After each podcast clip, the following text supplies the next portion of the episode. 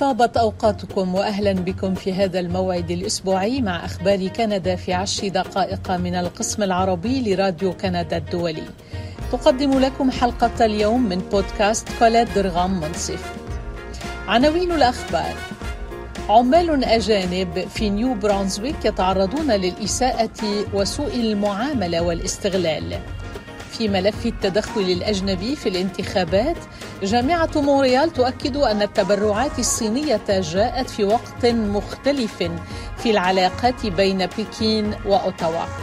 وكيبيك بدورها توافق على توقيع اتفاقية التحويلات الصحية الفيدرالية. تفاصيل الأنباء.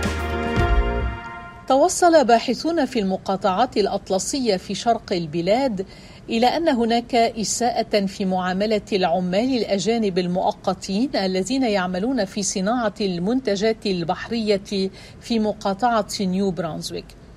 وضع التقرير مجموعة من الباحثين من جامعة دالهاوزي في هاليفاكس عاصمة مقاطعة نوفاسكوشا وجامعة سانت توماس في فريدريكتون عاصمة نيو برانزويك ومعهد كوبر في شارلوت تاون عاصمة مقاطعة برنس إدوارد آيلاند. تقول الباحثة رالوكا بيجان التي شاركت في الدراسة وفي كتابة التقرير وهي أستاذة في العمل الاجتماعي في جامعة دالهاوزي إن هناك الكثير من الإساءات بحق هؤلاء العمال.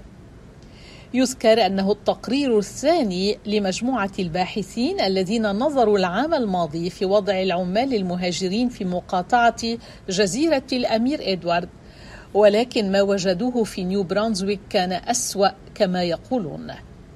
مثل العديد من العمال الأجانب المؤقتين الآخرين حصل المشاركون في الدراسة على تصريح عمل مغلق وهذا يعني أن وضعهم كمهاجرين مرتبط ارتباطا مباشرا بصاحب العمل ولا يمكنهم مع استثناءات نادرة جدا ترك وظائفهم حتى لو تعرضوا لسوء المعاملة. قام الباحثون بمقابلة 15 عاملا مهاجرا حيث قال العديد منهم إنهم شعروا بأنهم أجانب وأنهم عوملوا بشكل مختلف عن العمال المحليين. ويشير التقرير إلى حالات العنصرية وكره الأجانب ويقول إن العمال المهاجرين يدركون أن الكنديين لا يريدون العمل في مصانع الأسماك. من جهته يجد ناشط حقوقي عضو في مركز للمهاجرين في نيو برانزويك أنه من الضروري إلغاء تصاريح العمل المغلقة. يقول المتحدث من وجهة نظرنا يقوم برنامج العمالة الأجنبية المؤقتة على الاستغلال ويضيف نرى هذا كل يوم خلال تعاملنا مع رواد المركز إن نظام تصريح العمل المغلق يجلب هذه الأنواع من المشاكل. كما أكد الناشط الحقوقي بأن العمال يجدون صعوبة في التنديد برب عملهم خوفا من انتقامه منهم. يوثق التقرير حالات الإساءة والمضايقات والإشراف غير الكافي والمحسوبية وخرق قواعد الصحة والسلامة وظروف العمل غير العادلة وغير الآمنة. يقول العمال إن وقت التدريب على تشغيل آلات المصانع كان ضئيلا وشكل عائق اللغة حاجزا أمام فهمهم للمخاطر. يروي بعضهم أنهم شاهدوا بأم العين زملاء لهم يفقدون استخدام أصابعهم. كذلك فإن ساعات العمل متغيرة أيضا اعتمادا على تسليم المنتجات ويمكن أن تصل إلى 14 ساعة في اليوم الواحد. يقول العمال المشاركون في الدراسة ويأتي غالبيتهم من المكسيك والفلبين إنهم أقاموا في مساكن غير لائقة. يتراوح ثمن إيجار السكن بين 60 و 84 دولارا في الأسبوع ولكن ليس من غير المألوف أن يضطر العمال إلى مشاركة الإقامة مع عشرة أو حتى عشرين شخصا آخر. لم يكن هناك ما أفترش به الأرض لكي أنام فكنت آنام على بلاط الأرض هكذا تماما. يقول أحد العمال مشيرا إلى أن المنزل كان بلا أساس ولا أسر ولا اريكه كان قذرا ولم يكن يحتوي على شيء. على حد تعبير هذا العامل الأجنبي الذي لا يكشف عن اسمه في التقرير. يصدم هذا الوضع رالوكا بيجان التي تقول لا يمكن للمرء أن يتخيل مثل هذه الأمور في القرن الحادي والعشرين في كندا وهي دولة غنية. أريد فقط أن أشير إلى أن صادرات المأكولات البحرية وصلت إلى تسعة مليارات دولار هذا العام. إنها صناعة تستغل العمال المهاجرين. على حد تعبيرها. يذكر مؤلفو التقرير اثنتي عشرة توصية لتجنب حالات الاستغلال والإساءة للعمال الأجانب المؤقتين. ولكن هذه التوصيات لم ترفع إلى حكومات المقاطعات المحلية ولا إلى حكومة الكندية الفيدرالية أو إلى الشركات في نيو برانزويك التي توظف عمالا أجانب مؤقتين. أكدت جامعة مونريال في مقاطعة كيبيك التي كانت وعدت بتبرعات بقيمة 800 ألف دولار من رجال أعمال صينيين أكدت أن التعهد جاء في وقت مختلف في العلاقات الكندية الصينية عما هي عليه اليوم.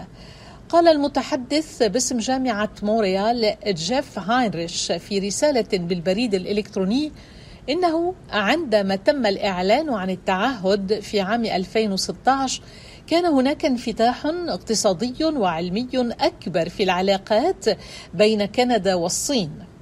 يقول المتحدث لم تكن تملك جامعة مونريال في ذلك الوقت أي مؤشر على وجود صلة محتملة بين هذا التبرع والتدخل السياسي من بلد أجنبي. صحيفة ذا جلوب اند ميل نشرت نقلا عن مصدر للأمن القومي لم تسمه.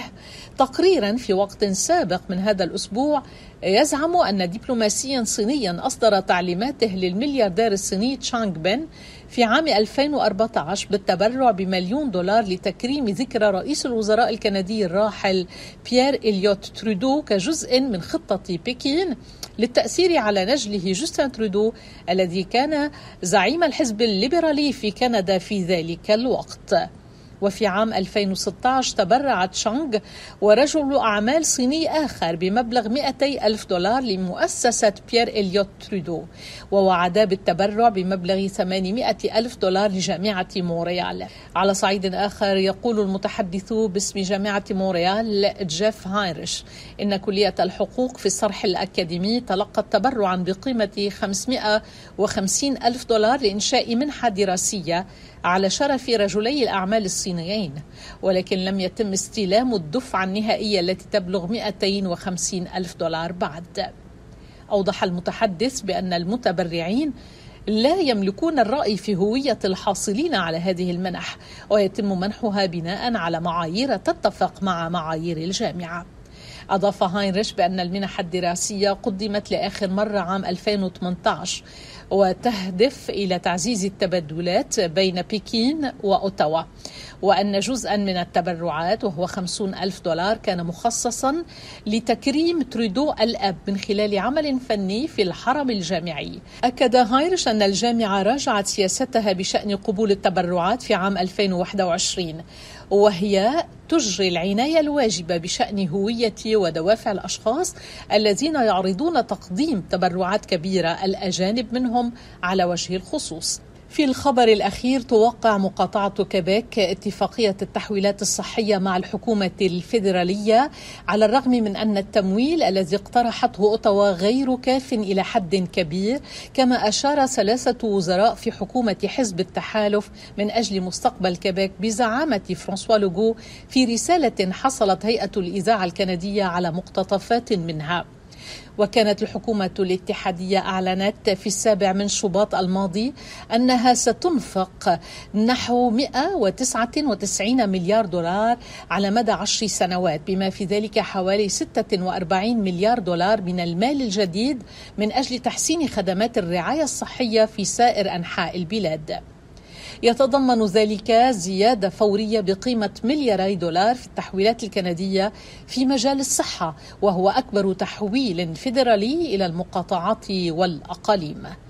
وافق رؤساء حكومات المقاطعات والأقاليم منذ ذلك الحين على الاقتراح ودخلوا في مفاوضات ثنائية مع أوتاوا لكنهم أكدوا جميعا أن العرض أقل بكثير مما طلبوه.